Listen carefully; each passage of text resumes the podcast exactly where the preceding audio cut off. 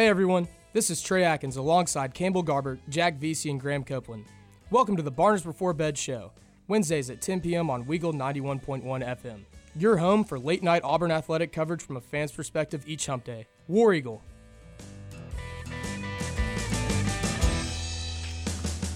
And with that, we bring you episode 25. Yes, a quarter century of this show has made it on FM radio of Barners Before Bed, presented by Weagle 91.1. And this show has always been centered around one thing and one thing only. There's been some other side parts, but our main theme here on Barners is college football. And boy, just like how we narrowly escaped being late to the show, Auburn narrowly escapes out in the Golden State, claiming their first ever victory in that state. Our first segment today, we're going to discuss what happened this past Saturday, as well down the road, we're going to talk about the world of college football, maybe even a little NFL. We just saw the news that Aaron Rodgers just got injured, so we would like to wish our condolences to all Jets fans who just wasted an entire offseason of hype and now have to deal with Zach Wilson once again. But that's enough NFL talk for the first segment. Let's detour back to the Auburn Tigers, a 14 to 10 narrow win out there in Cal Berkeley. Some positives on the defensive end, lots of positives on the defensive end. A few scaries on the offensive side, but hey, at the end of the day, a win is a win, and Toomer's Corner was white and filled with toilet paper, and we are 2 and 0. Fellas, what are your main takeaways from this past weekend? Eugene Asante is a dog. We found we you know we were Dog. worried position that we were very worried about, and you know to some degree still are as far as the front seven is concerned. But getting to see that we have a guy who uh, has a high motor and can just go around and make plays. Not only did he lead the team in tackles, but a lot of them were on big second and third downs, so he's able to make crucial plays as well, which is really exciting to see.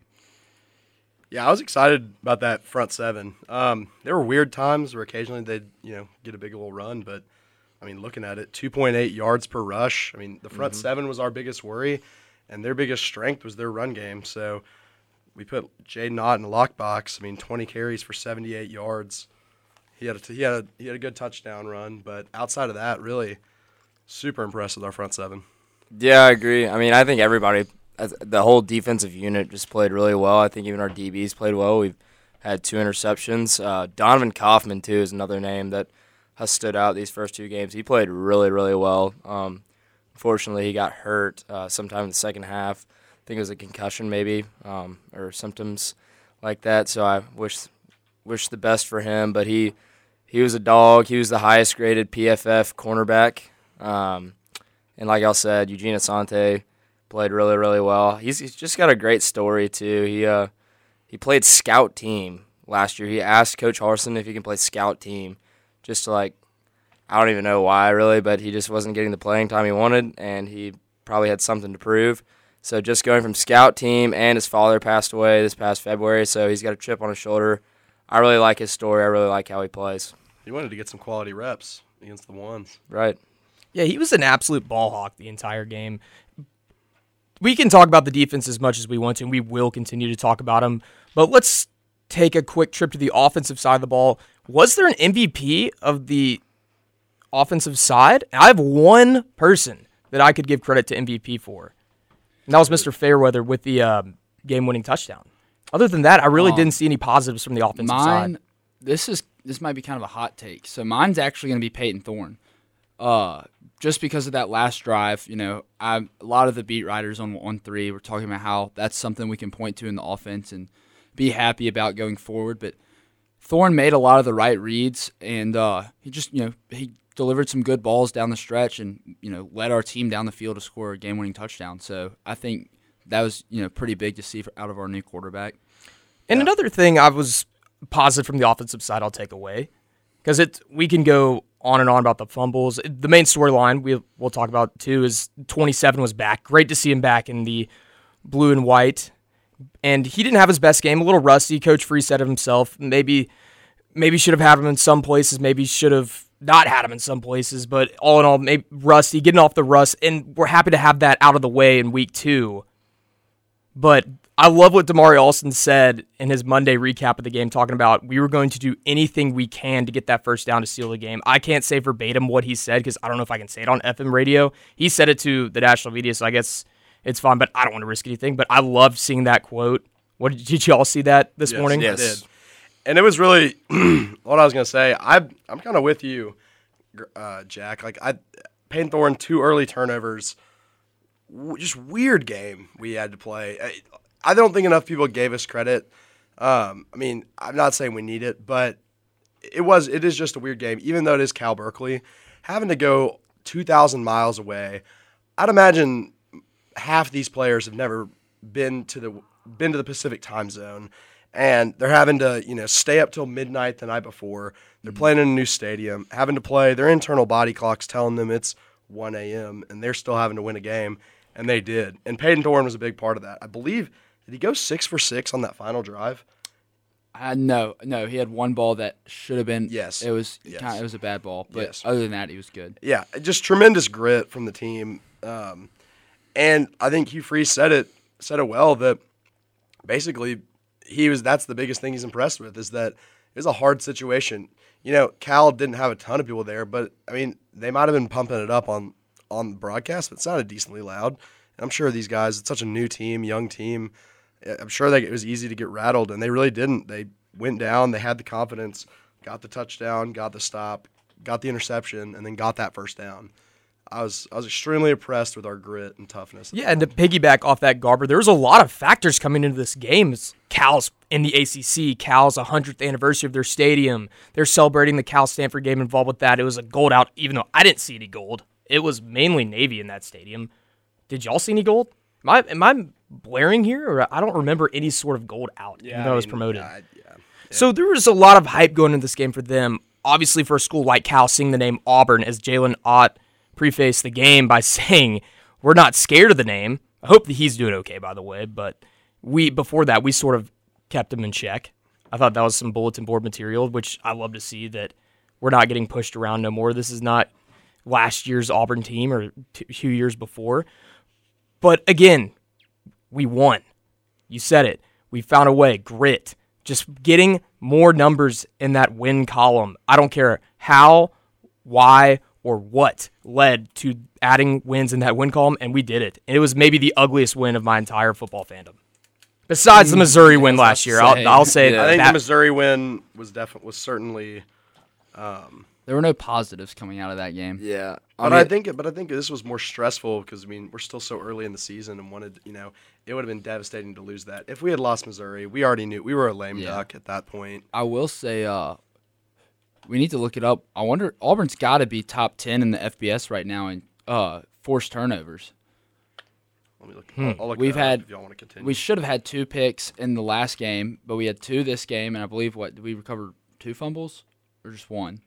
They had three turnovers. Yeah. So two fumbles, I believe. two picks and a fumble. Yeah, and then we had one last week. So I mean, we're we're causing turnovers, which is something I feel like I haven't really seen in the last two years at out of Auburn. Is uh making you know we make key plays on defense, but forcing huge turnovers that can swing games. Uh, it's good to see early that we're we have that effect and we can go out and make plays. We are That- 19th in the country. Oh, wow. Yeah, that- 2.5 turnovers a game. That's one thing we did very poorly last year's forced turnovers. However, on the flip side, um, my concern with this game is that we looked very much like we did last year in the sense that we coughed up the ball a whole lot.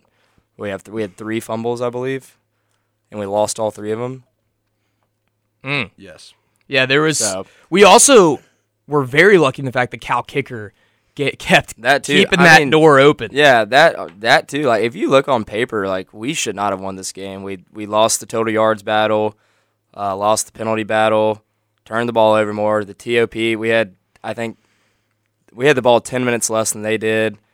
Like there's no indication on paper that we should have won this game. So But part of but part of that I'm, I mean is part of that is a plus though being able to win games that you're not supposed to.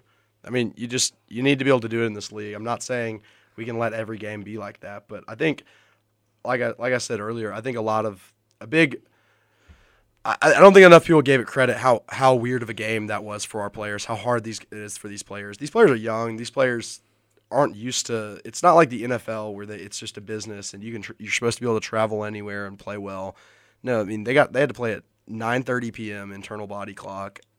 It, it was tough. It reminded me a lot of a non-conference basketball game on let's say a Tuesday where you travel across the country and play in some tournament where we played against USC last year and Yeah. didn't play our best. That's what it gave me the same taste of. And yeah, we're just keep coming back to it. We won. You can talk about what we can fix. One thing I do want to talk about in regards to fixing things is I am tired of the two quarterback system. I think it disrupts mojo, especially if we do not trust Robbie whatsoever to throw the ball. And I just feel like it's I don't get the point. I mean, there's he's. I think the whole idea is that he's too good of an athlete to just have sitting on the bench, and I think Freeze is gonna. He's you know it's we're two games into the season. We're gonna find the right mix of using Robbie as an asset and then you know staying with Thorne. So as the season goes on, I'm sure it'll it'll quietly fade out. I was about to say, I think it's a good thing that Hugh has been adamantly aware of that to the media and to everybody that he he recognizes that he probably hasn't utilized the situation the best. I think I think I saw what he was trying to do, which was, you know, just to create a spark, bring in a spark, you know, create some momentum. We needed it desperately. There were some there were some lulls in this game that it just it seemed bleak and I think we were trying to scratching and clawing any way to just get some yards, get some points, get some get some explosive plays. I mean, that's Hugh Freeze's mo is explosive plays, and we're really still kind of yet to see it as much. And I think he was hoping maybe Robbie could deliver that.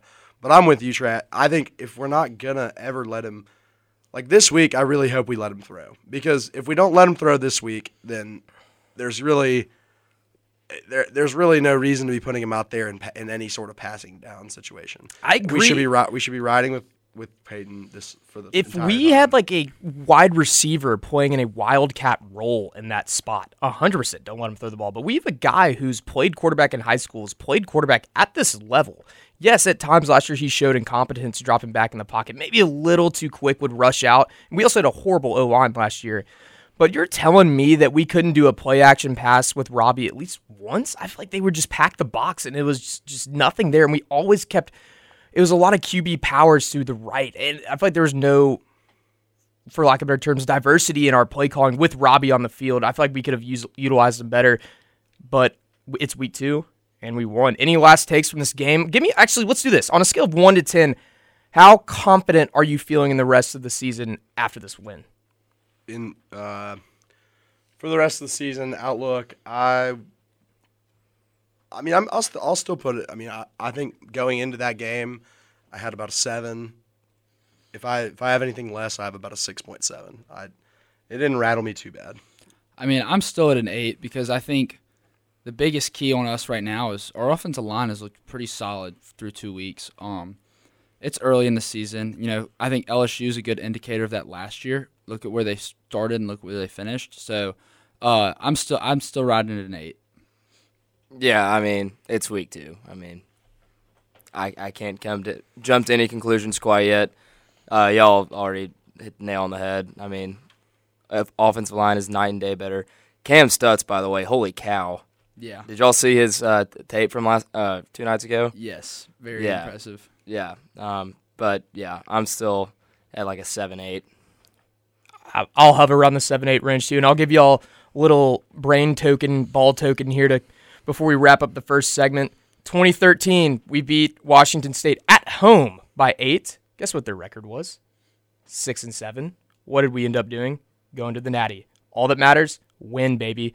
All right, that's it for the first segment. Great little recap. Glad to get that off our chest. We were doing a new trial, not talking about the game until we had microphones in front of our faces, and I thought it went well. When we come back, we're going to talk about the rest of the college football landscape, and boy, what happened down in Tuscaloosa and the rest of the SEC. Thank you guys for staying up with us. This is Barners for Bed, and we will be back shortly.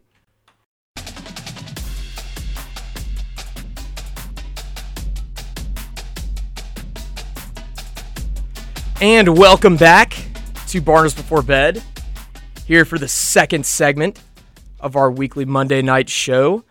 For those you just tuning in, we just broke down the Cal Berkeley game. I think we all agree that we're hovering around the seven or eight. Still positive. Glad it was a win, but it's time to put that one in the rearview mirror and accept it as a win and move on to week three. But first, before we do that, let's take a look around the rest of the world. More specifically, what happened up north in T Town. Wow. Jack, you were there. What was the vibe like? And you were rocking an Auburn Um, polo, I believe. Oh yeah, I don't. I've I don't go into Tuscaloosa without repping the orange and blue. Um, for me, it was glor- It was glorious. Uh, I mean, f- before the game, it was one of the most packed towns, college football towns I've ever seen. I mean, there were you know hundreds of thousands of people in the city. Uh, so it was a great game day atmosphere. Um, Texas is good. Their defense looked really good. Quinn Ewers threw the ball like nobody's business. There were a couple of throws where me and my brother just kind of looked at each other in awe because we were so you know it's it's always a thing of beauty to see that in person.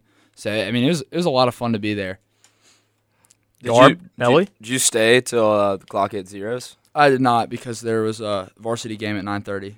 Oh yeah, that's all right. And I believe you were taunting the Houndstooth folk walking out of there by saying the varsity game was at nine, correct? Uh, I did in at nine thirty.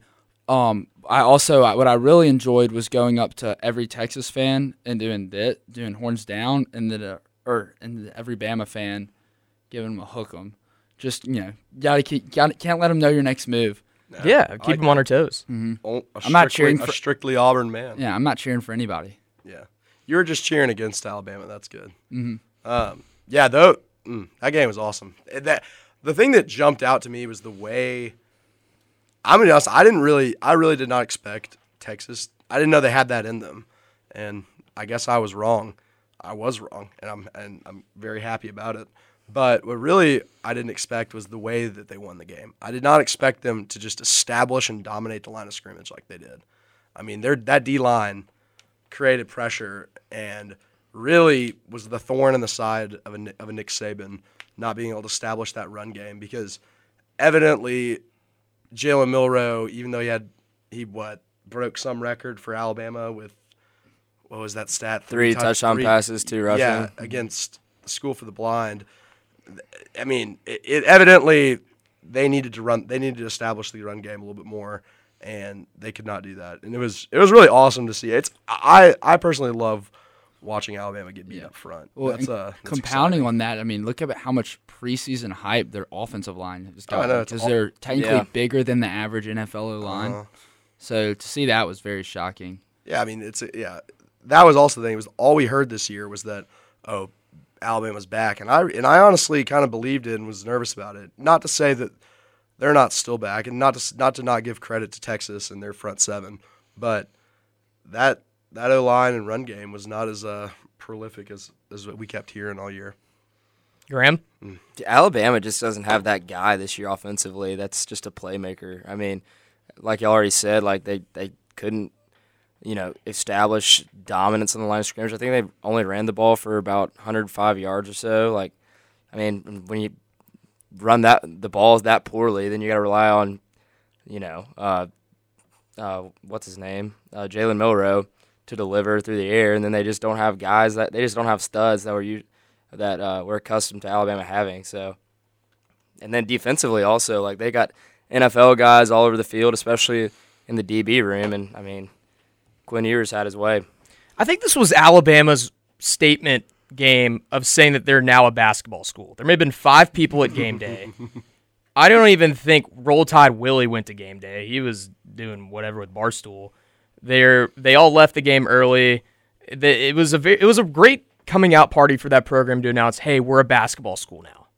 Yeah, oh, I can attest to that. There were numerous amounts of fans leaving the stadium when there was still, you know, plenty of time for Nick Saban to come back ten points down. Uh, we've seen him do it many times before. It was definitely still possible. So I was very impressed by the fact that that many fans left early. Yeah, I'm looking at it right now. There's eight minutes left, and they're just flooding out of the stadium. That is just wild I always to me. with every Bama game, I always have in the back of my head like, "Hey, something's gonna happen. They're going to find a way back. They always do." But it sort of gave the same feeling of the Ole Miss game from 2015, where Ole Miss was in control the majority of the game. Even when Alabama went up 16-13, I'm like, okay, they have the better quarterback on the field. They got some weapons. They have a national championship lineup. McElroy said it himself. He he said this was a national championship caliber team, or at least a college football playoff caliber team. And I believe they're going to run the table in the Big 12. I regret not putting them in my preseason college football playoff ranking as I put LSU and Clemson. Boy, some Desmond Howard tokens for me. Garb, what, what are your takeaways from this game? You've been a little quiet. I I mean I just saying it. I mean, I I was just so excited to see. I believe I was the only one who was really thought it was plausible because I had Texas in my CFP. Graham, did you? I well, I have Texas under nine and a half wins this season, so I'm I'm so you- eating my words. Yeah, I mean, I, I mean, it's just been hard. It's been a, I mean, season after season, you hear it. Texas is back, and it's like, fool me once, shame on you. Yeah. Fool me twice. Sam I mean- Ehlinger is no Quinn Ewers. That is true. That was two of those ball, those two deep balls. Those were left the Good screen. lord. exci- exciting. I mean, Oh, I yeah. both of those, I was just like, oh, he overthrew it. Like he's gonna, he missed his chance. Like they're gonna lose, and then it just lands perfectly in the receiver's hands. Oh, that was awesome. How excited would you be if you're an NFL GM watching college football right now, knowing there may be five to seven guys that are first round caliber QBs? I think Oh, that's kind of a stretch. I don't know if Bo Nix is a. I, I was going to throw him in that category. Is he? I, A- yeah, a first round would- caliber guy. He, he's got the tools and he's matured a lot. I think he would. Uh, he won't be a first round guy just because there's so many other quarterbacks. I think you would normally have five or six, like at most you're gonna have five or six go, and I think he's the seventh. So he's definitely, you know, he's definitely a top two, top three round pick though, without a doubt. Yeah. Speaking of first round caliber quarterbacks, y'all drinking this Colorado Kool Aid? I yeah. That am. was. I don't want to say I was surprised because Nebraska's not that good and they haven't been since we've been alive. But I really felt like that TCU came into the season overrated. They lost a bunch of people from their prior run the year before. It was a luck of the Irish, whatever you want to call it, win at TCU. But they doubled down and they handled it despite a very sloppy and rough first half of ball that was sort of painful to watch. They just dominated. I mean, I think that would be the closest thing to the national championship hangover that you could get as a Colorado team. You know, when you know, I'd like, I don't know when it was, but there's no way it was recent. Last time Colorado beat a ranked opponent, they're coming off a one-win season, and you come in win your season opener against a ranked opponent. And I mean, I I wouldn't feel like it's crazy to say that there's a little bit of a a hangover there going into this game, and we saw it in the first half. Imagine being a Yeah. die-hard Buffaloes fan. That's such a random school. Do It- those I, exist? I can. They definitely they're in do. the I same mean, category they, as like they Rutgers. ran things in the '80s. Yeah, I was For a little say bit. They, they've had their time. So in the there's line. definitely, but the younger generation definitely not. These col- I mean, I- I think what's crazier is imagine being a college student our age that came in three years ago to Colorado, just you know wanted to go to Colorado, must have liked something out there, Uh, yeah. loved mountains. Who doesn't love mountains? I can think of Um, something else. But they, um, yeah, no expectation of football, and then bam, Deion Sanders is your head coach, Mm-hmm. and now you're You have the most, you, like the Swiss Army knife of college football. yeah.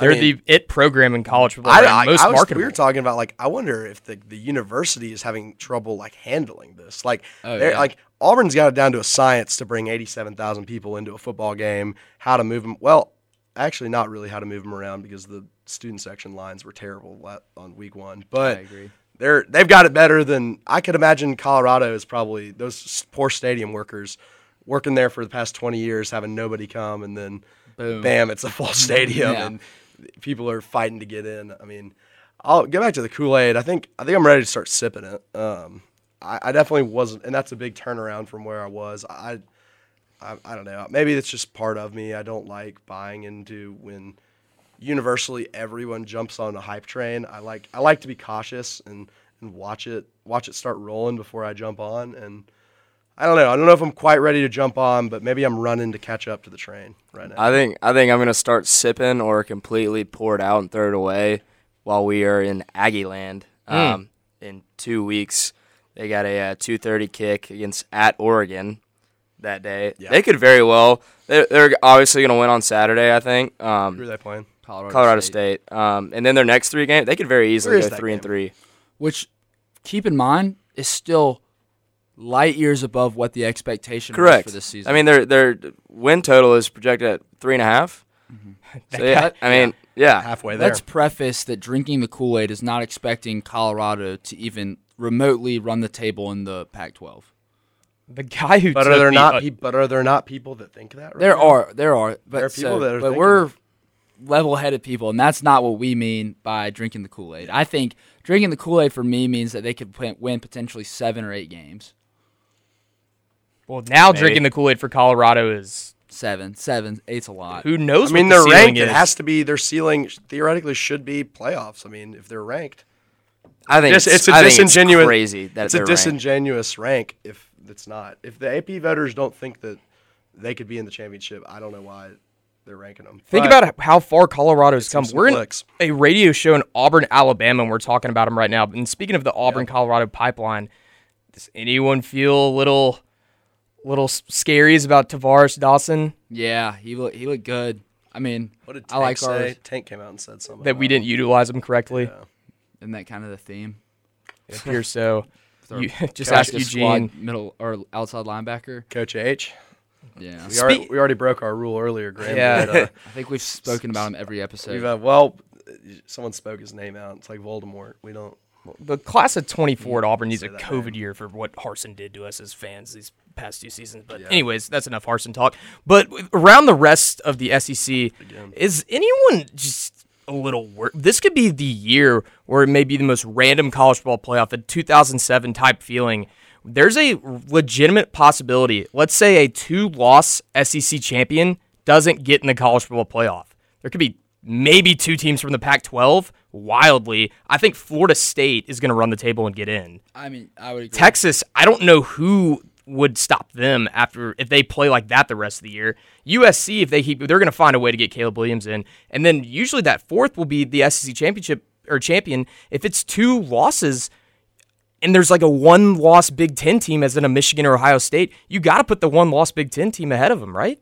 Right, but I mean, the odds of Georgia losing two games, uh, not in the SEC championship, would be is astounding. Georgia's Georgia's going to be in it. It doesn't even have to be Georgia. It could be Alabama, could be Tennessee, could be LSU Ac- going into that game with two losses, upsetting Georgia, and then take taking or not getting that spot. Well, see, now I'm going to go ahead and I think in this, I mean, maybe not. It dep- they'd have to win the SEC championship for Bama and LSU, but they have both have a loss to two teams that I think are going to be in the college football playoffs. And a big argument there that I've seen in the past is if you know you're an 11 1 borderline team and one of your losses is to a team that's already in, uh, they usually don't look happily towards you. I would love to see a 2007 season be- where just yep. everyone just keeps losing. That was my Like, first you year up- watching ball too. You get That's- up, you get up to the top. You get up to the top, and you just fall. That would be if we yeah if we could just see some madness. See see Florida State lose to Clemson. Like what? Like what if that happens? But then everybody else loses a game, so it's like do you you have to respect them, right? You know. yeah. I'm, I'm excited. I'm excited. I wonder if this is a common common theme though. Every couple of years is that everyone wants to compare 07 when we're in like week two. I don't know. Yeah, I feel like we've seen that a few times, but we will continue to see some chaos throughout the season. But for now, we're going to take a short break, come back, do a little buy sell on the first two weeks. You never know. Could Clemson or whoever could turn this thing around and make this an 07 type chaotic season. But thank you guys for staying up with us. We will be back shortly.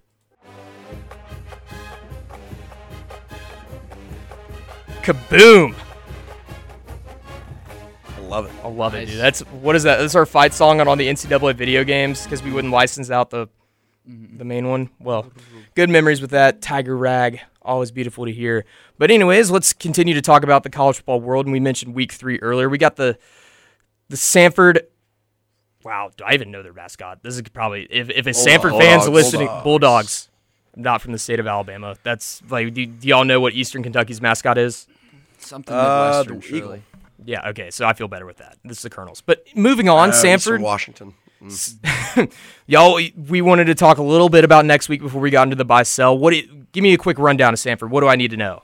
Uh, you know they're they're not very good from what I from what I gather. Great analysis, Garb. Yeah, it's an FCS opponent, um, in-state opponent. I like that we're playing them.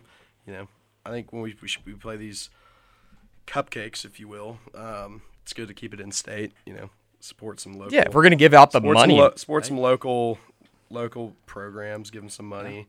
Um, they're coming off a big loss to Western Carolina, so it's always a tough environment. yeah. I that's would what also want to say this is an opportunity for the first time in our college experience for the Tigers to start off three and oh. zero. Well, yeah, but we were playing Penn State. Either way, hey, in we don't need to preface it. Yeah. I'll Did take it. we 2020? What did we? No, we lost to Georgia on game day. Was that week three? It was week two. Mm-hmm. Week two. Wow. Georgia. I forgot. That was I a weird, weird season. was- Graham, any Samford intel?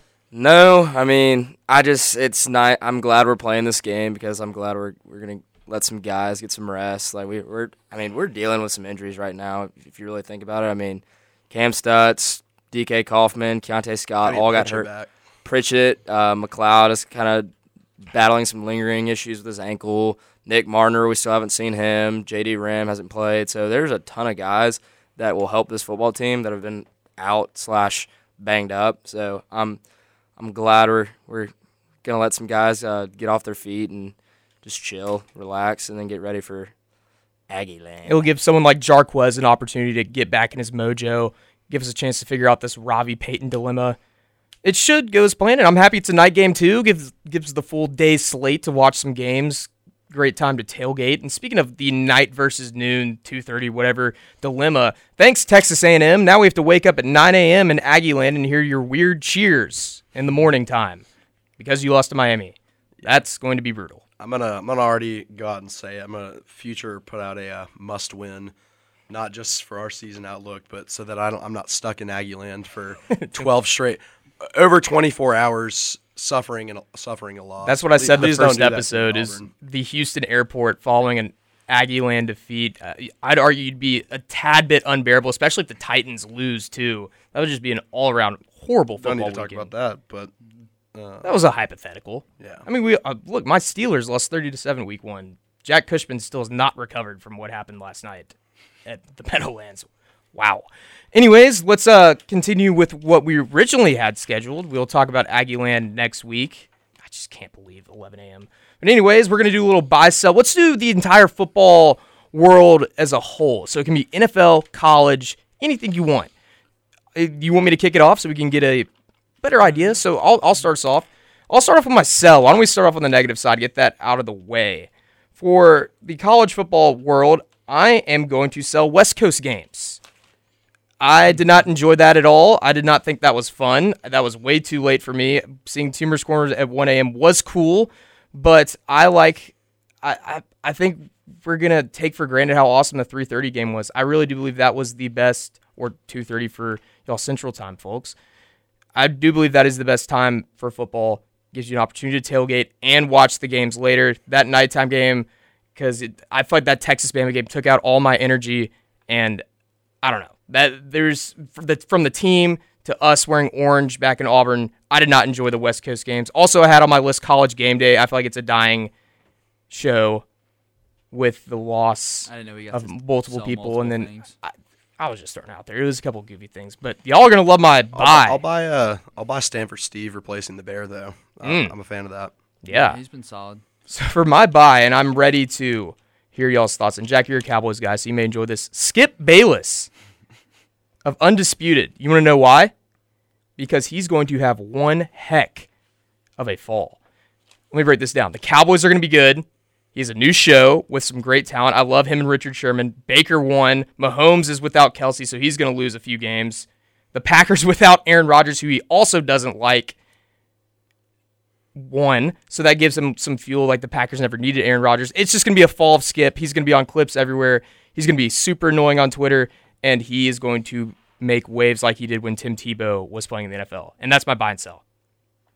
Nice. Uh, I'll follow up. My sell, I, I would agree with you. I was gonna say would be McAfee. Uh, from what I gathered on Twitter, I know our generation likes him, but uh, Twitter Twitter did not like McAfee on game day, and neither did the Auburn message boards for some reason. I don't Uh, know.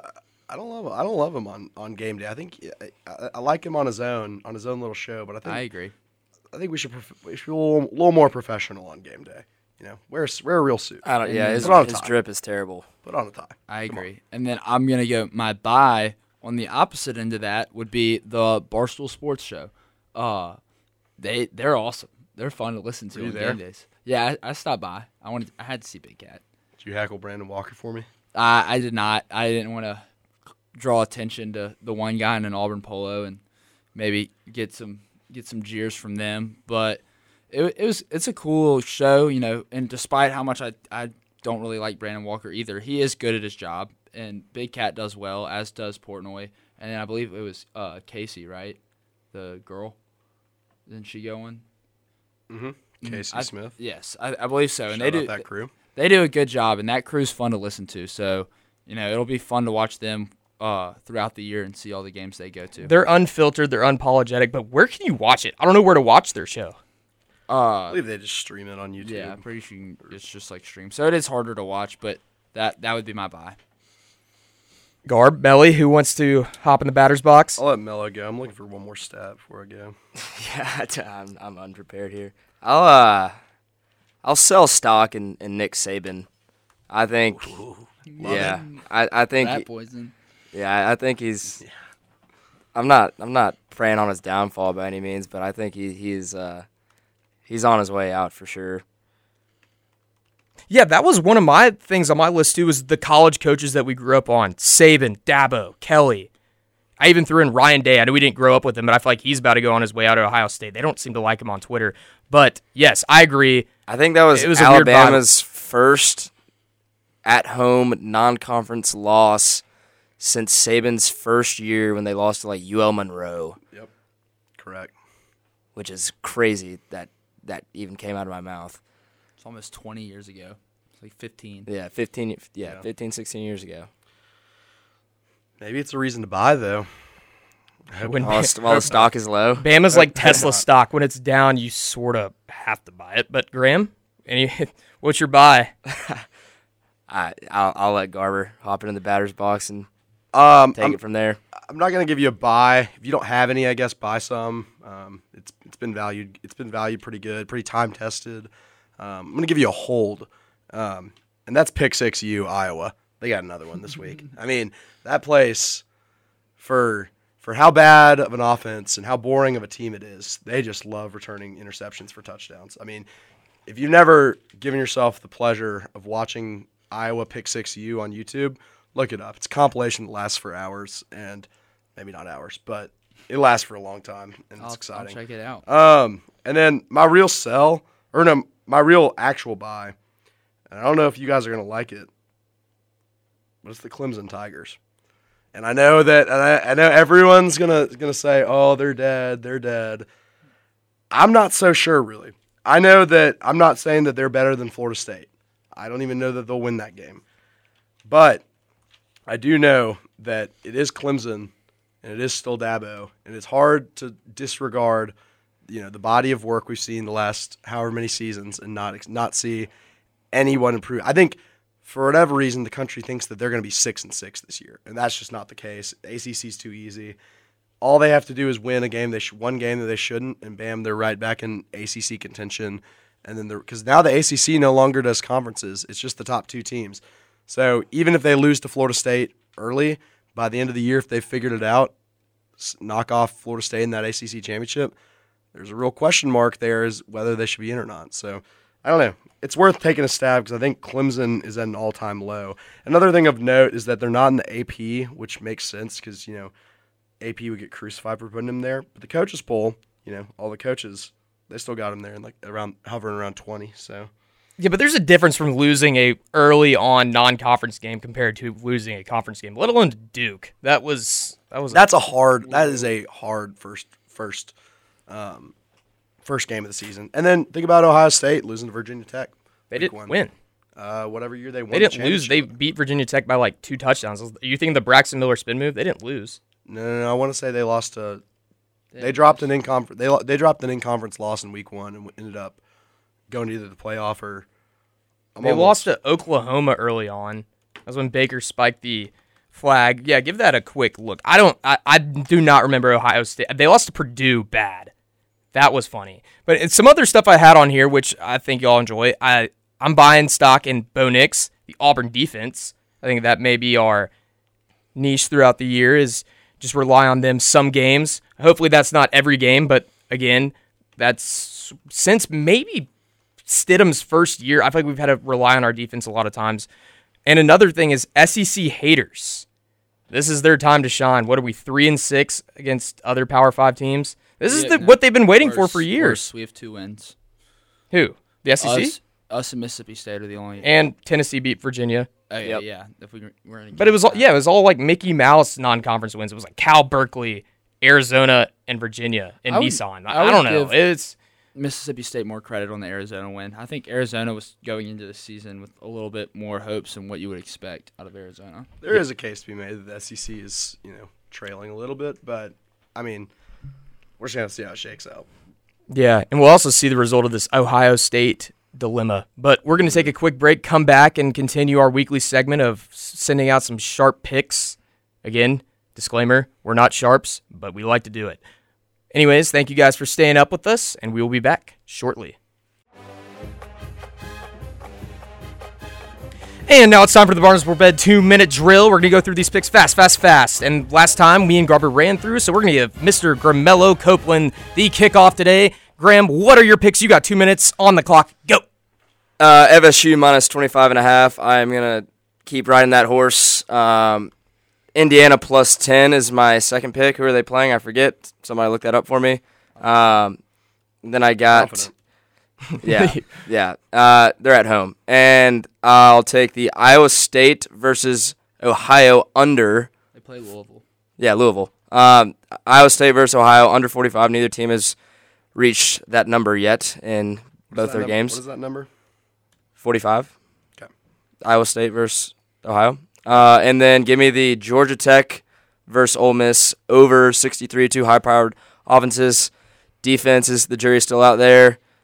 Over 63, Georgia Tech versus Ole Miss. Quick like Gus's offense. Jack, I was about to you're on the clock. a quick All one, right, too. all right, all right. So we're gonna start off with Penn State minus 14 against Illinois. Uh, this is my bye team. I love Penn State, and I just I don't see them losing or I don't see them winning by anything less than three scores in this game. So Penn State minus 14 for my favorite.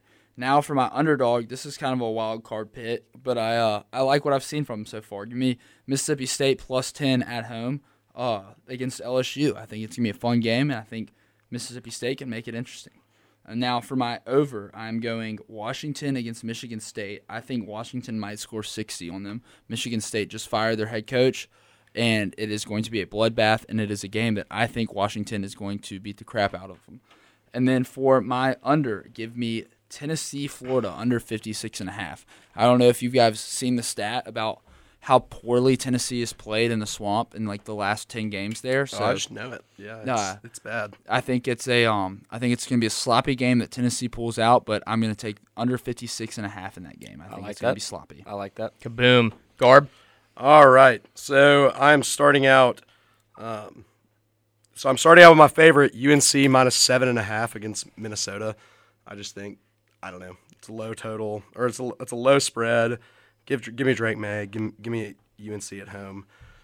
Going head to head against Graham here, I'm taking Boston College plus 25 and a half. I think right now Washington is, you know, obviously explosive. Then they have to go and play at no, this is not Washington. Florida this is State. uh, Florida State. My bad.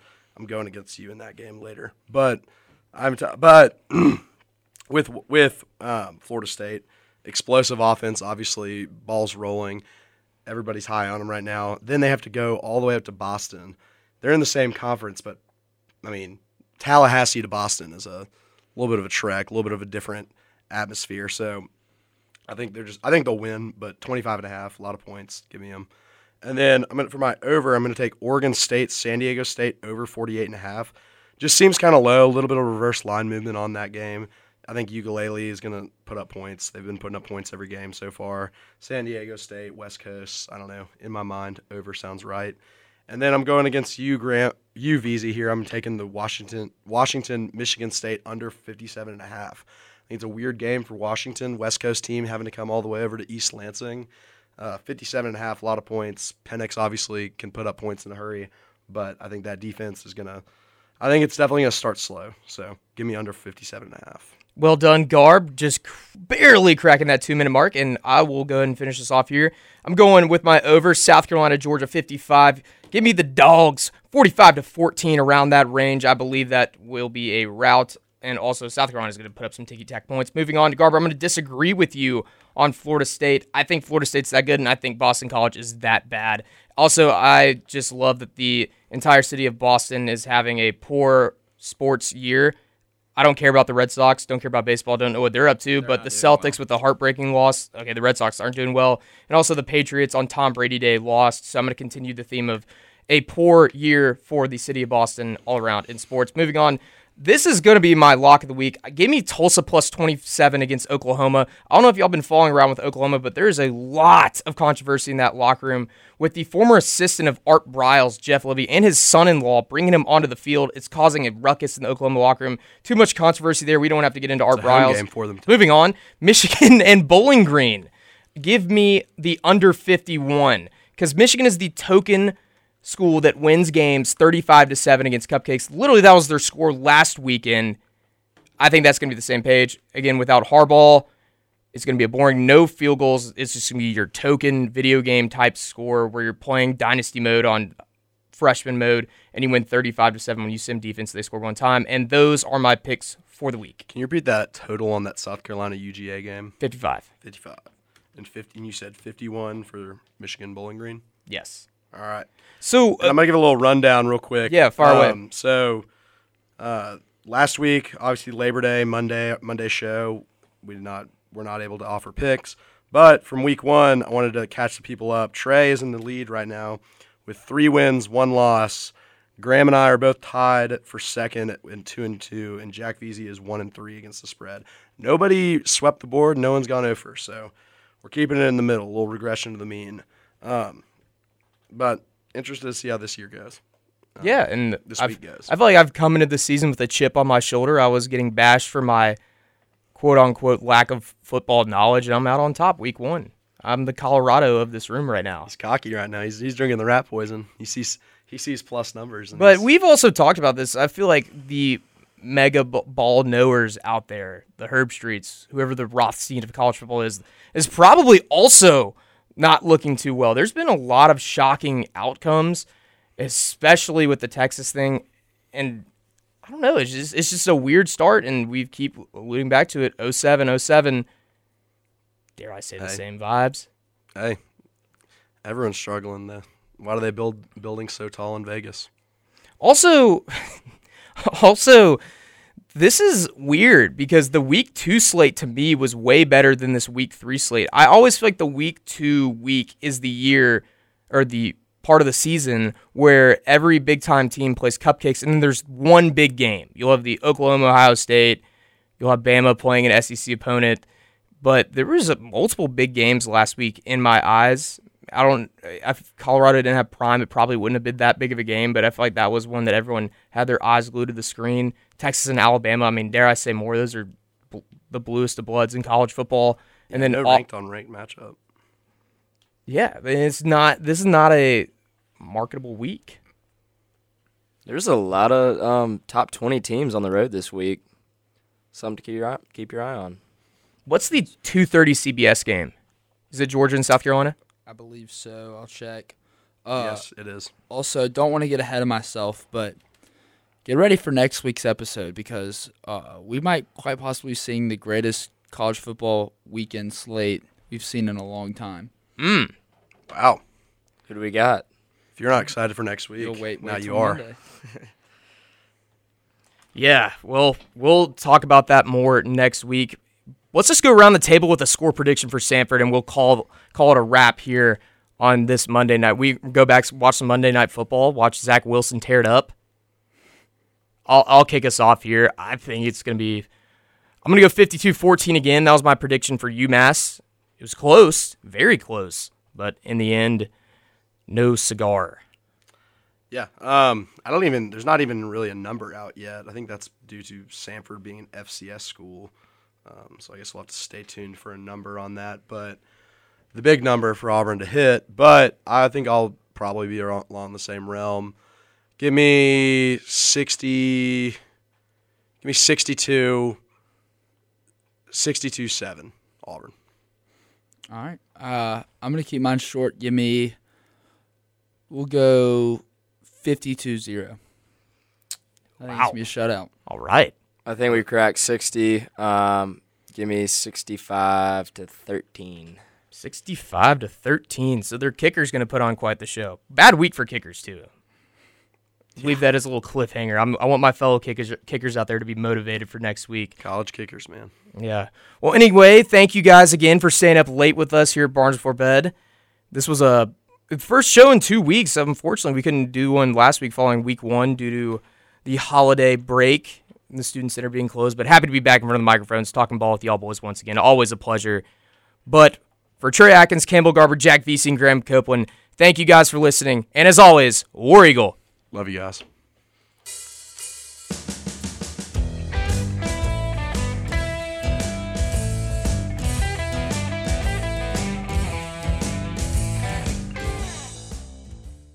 Thank you all for listening from us here at Barners Before Bed. We hope you join us next Wednesday at 10 p.m. right here on Weagle 91.1 FM. Sleep tight, Tiger fans, and as always, War Eagle.